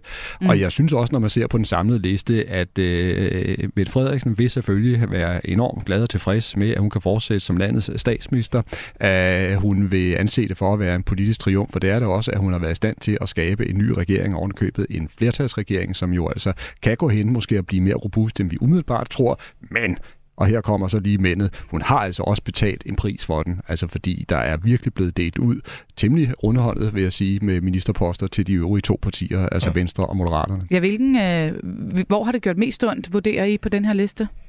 Jamen, der er, som vi var inde på, der er virkelig en helt stribe stærke socialdemokratiske ministre, altså sådan nogle Mathias Tesfaye, øh, Magnus Heunicke, Dan Jørgensen, øh, Morten Bødskov, jeg kan jo næsten blive ved, ikke? som jo. alle sammen nu oplever at, at blive skubbet ned i hierarkiet og komme til at sidde med arbejdsopgaver, som de alt andet lige nok synes er mindre end dem, de forlod.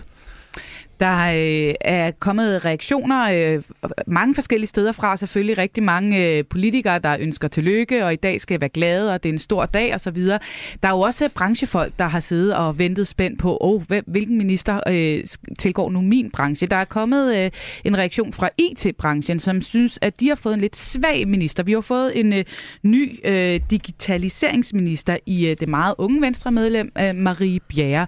Og øh, til det, der siger administrerende administrerende direktør Natasha Friis Saksberg. Vi har tidligere sagt, at vi kun ønsker en IT-minister, hvis det bliver en minister med et stærkt mandat til at sikre fokus på den tværgående digitalisering i regeringen. Det ser det ikke ud til, vi har fået. Det er lidt uh, hård og brutal start det, det, det for, for den unge Marie Bjerre. Hvor, hvor, hvor stor en rolle spiller de her øh, branchefolk, øh, når man skal ind og være minister? De, de spiller jo en betydelig rolle, og sådan sagt lige ud af posen, det der det er en dum kommentar. Altså fordi det, Set fra, øh, altså du mener, det er IT-branchen, ja, det, der, det er, der dummer det, sig her? det er en dum kommentar, fordi det forpester forholdet for dag et. Hun siger reelt set, at hendes minister øh, ikke har øh, noget at skulle have sagt, og, og at de er utilfredse med hende. det er ikke den måde, du indleder et godt og konstruktivt samarbejde med en minister, som du skal have et godt og konstruktivt samarbejde med. Det er sådan lidt en, en Det vil du som kommunikationsrådgiver ikke have rådgivet Det vil jeg ikke have anbefalet. Og det er rookie mistake. Det, det er ikke så meget at sige til det. Og, og, og altså, bare for sådan brede den lidt ud, jamen der er ingen tvivl om, at det første, minister, ministerne nu går i gang med, det er tonsvis af kaffemøder med alle interessenterne på deres område for at udover at læse sig ind i sagerne, de får en travl jul, der bliver ikke meget juleknas, der bliver sagsbunker. Og vi taler, altså, øh, vi taler sådan metre af sagsbunker her, de skal igennem for at komme ind i substansen, i hvert fald de nye ministre. Og, øh, og så, øh, så skal de i gang med et væld af forskellige interessentmøder med alle mulige interessenter på deres område, så de kan dels finde ud af, hvad de mener, og hvordan og hvorledes de, de tænker, og, og, og også etablere en, en løbende relation. Så altså sådan noget som det der, det, det gør nok ikke, at man, man ryger højt op i bunken af, af, af interesseorganisationer, der skal mødes med. med ikke? Nej.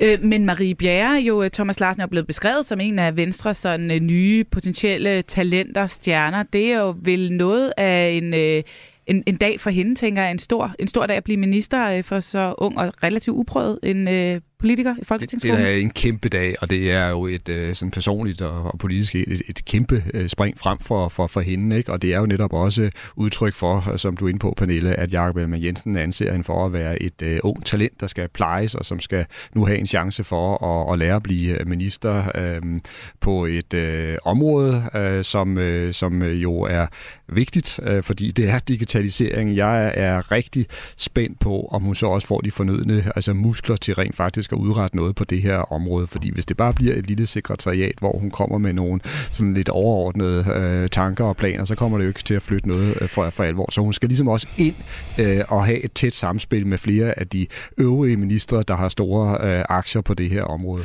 Og det vi jo også skal huske, når vi kigger på den her liste, det er jo, at der er jo øh, ikke bare nye ministre, men også nye ministerier, nye konstellationer. For eksempel Anne-Marie Bjerre, hun bliver digitaliseringsminister og minister for ligestilling. Der flyttede man så igen ligestillingsministeriet. Det startede jo i øh, 2019 øh, regeringen med at være i beskæftigelsesministeriet, så røg det over i transportministeriet, og, og nu er det så en del af et digitaliseringsministerium.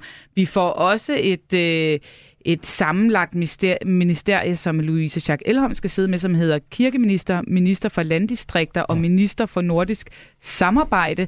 Vi får et nyt social- og boligministerium, og så får vi det her minister for udviklingssamarbejde og global klimapolitik. Benny Damsgaard, hjælp os lige her. Hvordan øh, finder man på alle de her nye ministerier og konstellationer? Ja, men altså, der er jo en, der er jo en række ressortområder, som skal, øh, som skal fordeles og et puslespil, som skal gå op. Og når, jo længere du kommer ned i listen, og hvis der er nogen tilbage, jamen så må man jo på bedste vis forsøge at, at, at fordele de her ressortområder. Men altså, det her kirke, øh, kirkeministerium, minister, minister for landdistrikter og minister for nordisk samarbejde, det er sådan lidt alt godt for havet, ikke? Så det, det er sådan lidt en, en, en lille buffet. Ja, det er sådan en lille, det er en lille buffet-ministerium, ikke? Øh, og Altså, dengang ligestillingen lå i Beskæftigelsesministeriet, kunne man godt argumentere for, at der var en vis synergi mellem de to områder, og det, det gav mening ja. at have dem. Det er svært at argumentere for, at digitalisering øh, og ligestilling har en specielt meget lidt med hinanden. ligesom med transport, måske. Ja, det, det er sådan lidt. Øh, men altså, det er ikke fordi, jeg, jeg, jeg tvivler ikke på, at, at den, øh, den nye ligestillingsminister kommer til at, at, at gøre det godt. Jeg håber ikke kun, hun er valgt, fordi hun er kvinde. Det kunne måske godt pege i retning af det. Det øh, må vi vente og se, om øh, det bliver tolkningen øh, herfra. Nu øh, skal vi lige sige øh, velkommen til endnu en øh, politisk nørd, der er kommet i studiet, men inden for et meget særligt fagområde. Det er nemlig dig, Peter Ernst ved Rasmussen. Ja, goddag. Ja, goddag og velkommen indenfor. tak skal du have. Du skal jo sende frontlinjen lige om lidt, hvor I jo skal nørde forsvarspolitik. Du har fået en, en ny minister på det område, som du kommer til at beskæftige dig rigtig meget med fra nu af, og øh, de, øh, den, den lange næste stykke tid, kunne jeg forestille mig. Det blev Jakob Ellemann Jensen. Hvordan har du med det? Eller hvad tænker du om det? Jamen, jeg synes, det er opløftende. Altså, det må jeg jo sige, og det, og det er jo et super interessant valg. Jeg sad og tænkte i går, da jeg hørte præsentationen af regeringsgrundlaget, gav vide, om han er ved at tale sig ind i Forsvarsministeriet, fordi han brugte meget tid på at tale om vigtigheden af forsvaret i den næste regeringsperiode. Vi skal op på at bruge 2%. Det havde fyldt meget i forhandlingerne, at Venstre ville have fremrykket datoen for, hvornår vi når op på 2%. Altså det blev en, indgået ved Wales-topmøde, øh, NATO-topmøde i 14, hvor man sagde en 10-årig horisont, øh, og så indgik man her i foråret efter Ruslands invasion det nationale kompromis, som ikke var et forlig, men en politisk aftale, der sagde, ja ja, vi skal nok komme op, men først i 2033. Og, og der sagde han jo i går ved præsentationen, at det havde fyldt meget, det skulle frem til 2030, altså i tre år hurtigere. Og så talte han meget om det kommende forsvar, fordi jeg tænkte, mm, altså med den baggrund, vi ved, han har, kan jeg vidste, om han i virkeligheden sætter sig på forsvarsministerposten. Ja, han fik jo sagt nogle gange øh, under den her EU-folkeafstemning, at han jo har været soldat. Øh, nu har du rigtig mange øh, kilder i forsvaret. Øh, du har sikkert også en god øh, mavefornemmelse i forhold til, hvordan de kommer til at tage imod den her nyhed. Hvordan tror du, reaktionen vil være i forsvaret på, at det bliver Jakob Ellemann Jensen, som bliver forsvarsminister? Jeg tror, at den over en bred kamp vil være meget, meget positiv. Vi skal ikke glemme, at øh, nu Folketingets formand, Søren Gade, i sin tid var forsvarsminister. Han havde også en fortid som reserveofficer. Han var jo en af de mest populære forsvarsministre nogensinde, til trods for, at han på de højere niveauer nogle gange blev set som ikke en særlig god minister. Men blandt soldaterne var han elsket, ikke mindst fordi man havde respekt for, at han selv havde været i trøjen. Det har Jakob Ellemann Jensen jo også været. Han er vokset op i den kongelige livgarde. Han er reserveofficer. Han har været udsendt til Balkan. Og han er en aktiv del af forsvarets reserve. Han render rundt med det her armbånd, jeg også render rundt med, hvor der står From Soldier to Soldier, som er sådan en moralstøtte til veteraner og til pårørende til veteraner. Han har i dag Livgardens slips på, blot med nogle striber på på alle måder signalerer han, at han er forsvarets mand, og det kan man godt lide i forsvaret. Men der har man respekt for den slags. Og de har jo været igennem øh, ja, lidt af en, øh, et rejse, kan man vel sige, på forsvarsministerposten. Der var Trine Bramsen, som havde det rigtig svært på den post. Øh, så kom Morten Bødskov, og nu altså Jakob Elman Jensen. Prøv lige at sætte nogle ord på, øh, på hvordan det er, er for forsvaret, altså at gå fra Trine Bramsen, Morten Bødskov og så til Jakob Elman nu. Altså, prøv bare, at vi øh, diplomatisk må sige, at Trine Bramsen var en katastrofe. Altså, øh, hun blev betragtet som øh, direkte skadelig for forsvarets område. Det har Morten Bødskov rettet op på, men han har også slæbt nogle lig med sig, blandt andet hans troværdighed. Altså så sent som under valgkampen havde vi den her NATO-rapport, som er en uklassificeret rapport, der før i tiden er blevet lagt frem. Den ville han gerne holde hemmelig til efter valget. Øh, lige pludselig, da vi skabte debat om den, blandt andet på frontlinjen, jamen så kunne den godt lægges frem, men det var kun øh, politikerne i forsvarsudvalget, der kunne få den usensureret rapport, og så havde man fået FE til at sige, at der var ting, der ikke kunne tåle at se dagens lys, og så blev halvdelen af den overstreget. Altså, det fik han ikke meget respekt for, og, og der begyndte at brede sig den der stemning af, at det var løgneministeren, øh, som fortsatte det her med nødløgnen fra Justitsministeriet i gamle dage.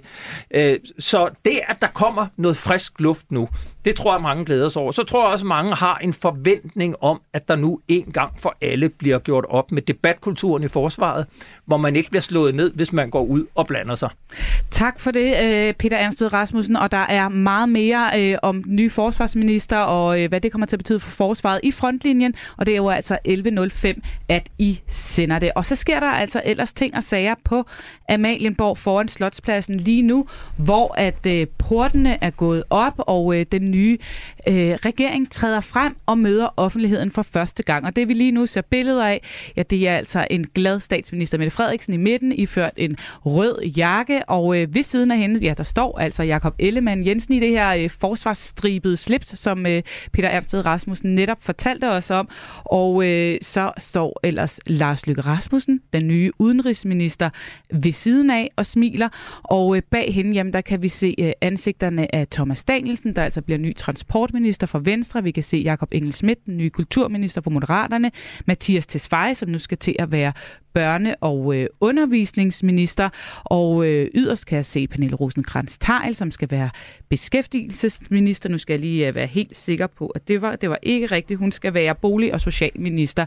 Øhm, og øh, Mette Frederiksen siger altså lige om lidt nogle øh, korte ord, nogle korte bemærkninger til pressen, og øh, det skal vi selvfølgelig høre, hvad det er, hun har at sige. Og jeg skruer op her. Øh, det hold, som øh, tager ansvaret på vores fælles skuldre. Og vi glæder os til at tjene jer danskere og det her fantastiske, vidunderlige land. Tillad mig at præsentere Danmarks nye regering.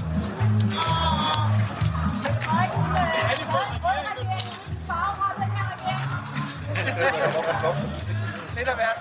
Vi, rep- ja, ja, vi repræsenterer danskerne, som danskerne er flest, og derfor ser vi også forskellige ud.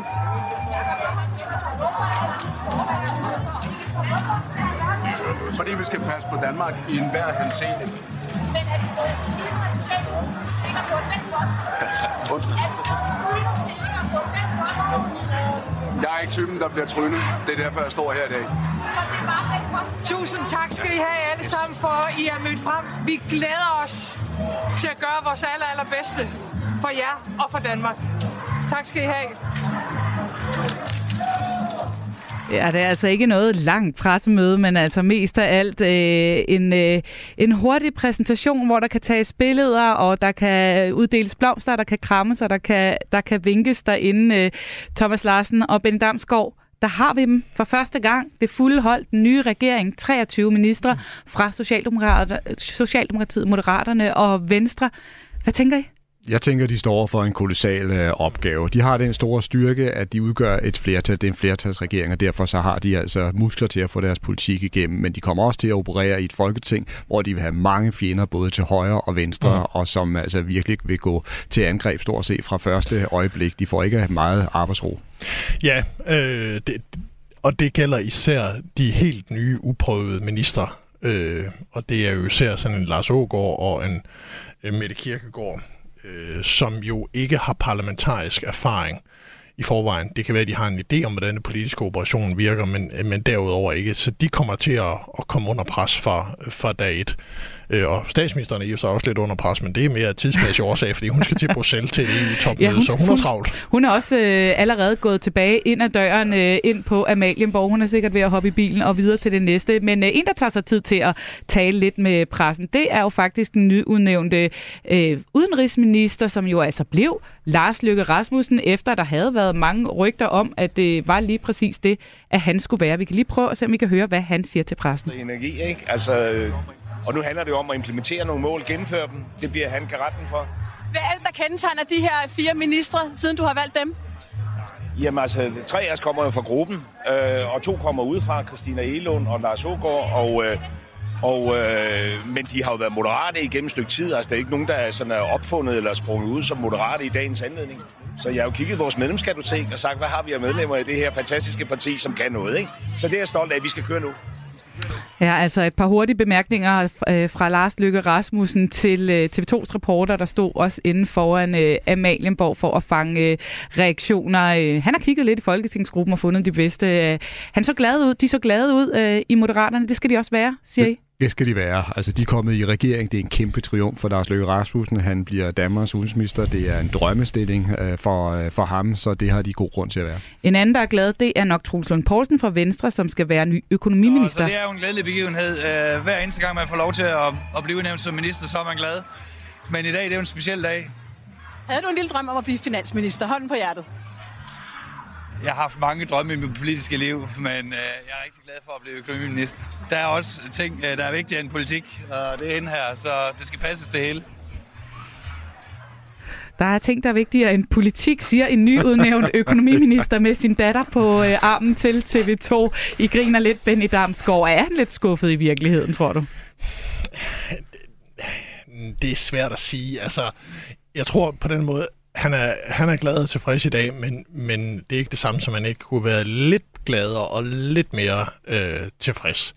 Så, øh, så det, øh, det er der en... Øh, altså, han, øh, altså det, han har været en af dem i Venstre, som har presset på for, at man skulle gå den her vej, som man er gået, og gå i regering med Socialdemokratiet. Øh, og, og derfor kan han jo bare øh, konstatere, at, at den idé og den operation, den er lykkedes. Og øh, vi øh, skal også lige et smut ind til vores reporter foran Amalienborg, Lisa Linding, som altså også har stået og overværet alle de glade ministre komme ud. Lisa, hvad øh, sker der lige nu derinde? Lige nu der er der enormt øh, mange mennesker, og der er en lille smule øh, hektisk øh, stemning herinde, men øh, de fleste har stået og vippet på tåspidserne for at komme til at se øh, ministerne. Og øh, jeg har faktisk stået sammen med Bente Nissen i, i et godt stykke tid nu. Du er samfundsfagslærer på øh, Lærkedal, øh, på, på Lærkeskolen i Stenløse, og du har taget alle eleverne med herind. Øh, hvor mange elever er I egentlig? Vi er kun 17. Øh, men vi to vi skulle alligevel på juletur, og så kunne vi jo komme ind og se det her. Og hvorfor er det, du gerne vil give eleverne den her oplevelse? Jamen, jeg synes jo, det er en festdag for demokratiet, sådan en, hvor man får præsenteret en ny regering. Så er det historisk. Det er 40 år siden, vi har haft sådan en bred regering.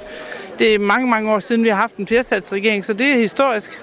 Og nu så vi jo lige ministerne komme ud af døren her, og øh, menneskerne flokkede, så vi prøvede også selv begge to at komme lidt frem i mængden. Hvordan var det at opleve? Altså, jeg synes jo, det er, det er sjovt at se, at politikerne også se, at de, de er jo næsten ligesom, ligesom skolebørn på første skoledag. Altså, de er lige så spændte, som, som børnene er.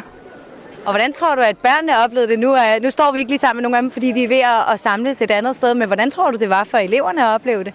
Jeg kunne se, at de synes, det var sjovt, og de masser fremad, for de ville også se noget, og de, og de synes, det var, det var sjovt. Og hvad tror du, de kan lære af i dag? Jeg håber, de husker på det, når de nu sidder som som voksne mennesker. Og jeg kan huske dengang, jeg var inde på Slotspladsen og se en regering blive præsenteret. Super godt, tak for det, og øh, god tur videre på jeres juletur. Lisa, øh, vi ser lige nu billeder af de her ministerbiler, der triller ud fra Amalienborg igen. Hvad kommer der til at ske derinde resten af dagen? Jamen det, der kommer til at ske, det er, at øh, nu, som du siger, så, øh, så triller bilerne jo videre her. Jeg skal lige stå, jeg, jeg står simpelthen lige midt i en, i en flok her, lige, lige et øjeblik. der Æ, det der, nu, nu bliver der også hudet lidt, det er det. Æ, men det, der simpelthen kommer til at ske nu, det er, at øh, de socialdemokratiske ministre, som fratræder, de vil komme øh, herind, og så vil de blive modtaget af både dronning Margrethe og kronprins Frederik, og det kommer til at ske her om ja, 25 minutters tid, 11.15. Og senere på dagen kl. 13.30, der vil der så være øh, de her overdragelser i de forskellige ministerier. Og, og herfra, der går, så vidt jeg ved, arbejdet for alvor i gang. Øh, Ministerne kommer til at mødes med departementcheferne, og øh, så skal de sættes ind i det hele. Der er nogen, der er nye, der er nogen, der er mere erfarne, så det bliver en forskellig opgave. Nu kan jeg se, der bliver simpelthen... Vi, vi prøver at se, om vi kan komme lidt tæt. Det bliver ret svært, for der er ret mange mennesker, men, øh, men der, er, der er rigtig mange herude. Og, og ja, det der simpelthen kommer til at ske, det er, at, at ministerne får sig noget af en dag, som, øh, som de nok ikke kommer til at glemme lige forløbig. Det tror jeg ikke, der er nogen tvivl om. Tusind tak for det, Lisa Linding, altså vores reporter øh, inden foran Amalienborg. Og det vi altså øh, kan se nu, jamen det er de her ministerbiler, som triller ud på stribe. Nogle tager sig tid til lige at stoppe og sige et par ord til øh, pressen, eller bare sige øh, noget til deres deres familiemedlemmer, hvem der måtte stå klar der øh, for at, øh, at se dem trille ud. Og ja, som vores øh, reporter Lise Lending også fortalte, jamen så vil der jo være de her traditionelle ministeroverdragelser inde i øh, ministerierne, hvor at man jo også traditionelt har en eller anden sjov gave med, og øh, cheferne inde i ministerierne, de vil holde taler. Og så er der jo nogle ministerier, der skal lægge sammen, øh, Benny Damsgaard. Hvordan, øh, hvordan foregår arbejdet øh, nu her i ude i ministerierne? Jamen det første sker, når ministeren, når der har været overdragelse, og ministeren kommer tilbage, det er, at han har møde med sin nye departementchef. Og departementchefen øh, har brugt de seneste dage på at forberede, eller det seneste stykke tid på at forberede en overdragelse til den nye minister. Det vil sige, at ministeren skal sættes ind i alle de sager, som kører, og det er mange, og skal i gang med at læse, læse op øh, på, øh, på lektien. Øh, Øh, og, og det er der alle øh, sagerne, øh, sagsmapperne kommer ind i billedet. Nu er det primært digitaliseret i dag, men der er rigtig, rigtig, rigtig mange papirer, øh, der skal læses øh, igennem.